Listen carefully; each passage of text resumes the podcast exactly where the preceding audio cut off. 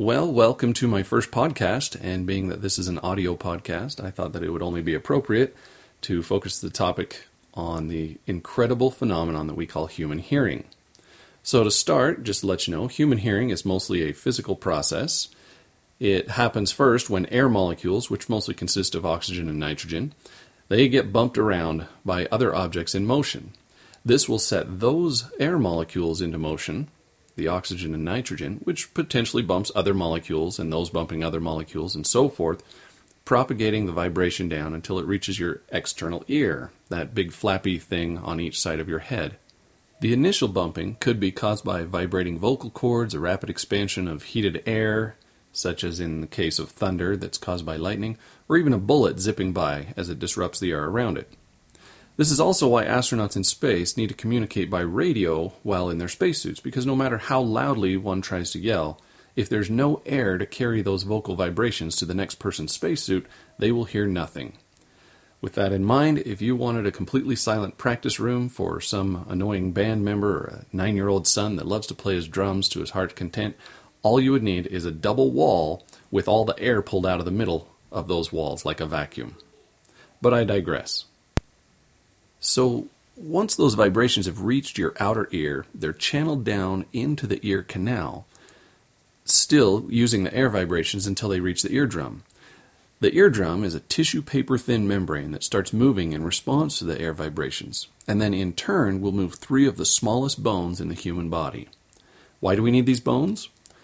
Well, the nerves that will eventually carry the vibrating signal to the brain are bathed in fluid, and if the eardrum were the only separation between the air vibrating and the fluid vibrating, we would lose a lot of the original signal.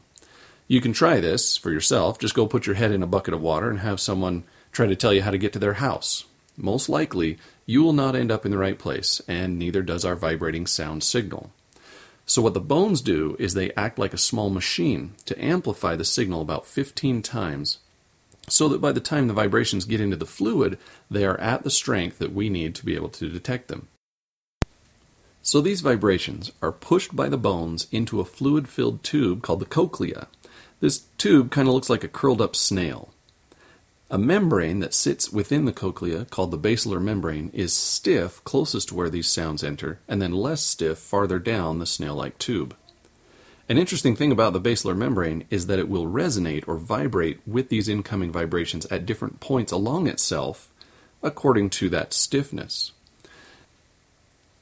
Now, embedded within the basilar membrane are little hair cells that are set into motion by this moving fluid, and they will transmit their movement to over 20,000 different nerve endings that detect exactly where the membrane is vibrating and which hairs are moving which in turn will then send an electrical signal to the brain for interpretation.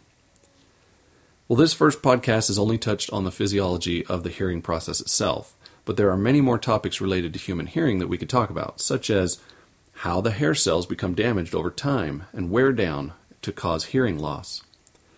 Also, the reason two ears is better than one in perceiving direction, though not especially useful in detecting distance. And finally, if a tree falls in the forest and no one is around to hear it, does it make a sound or not?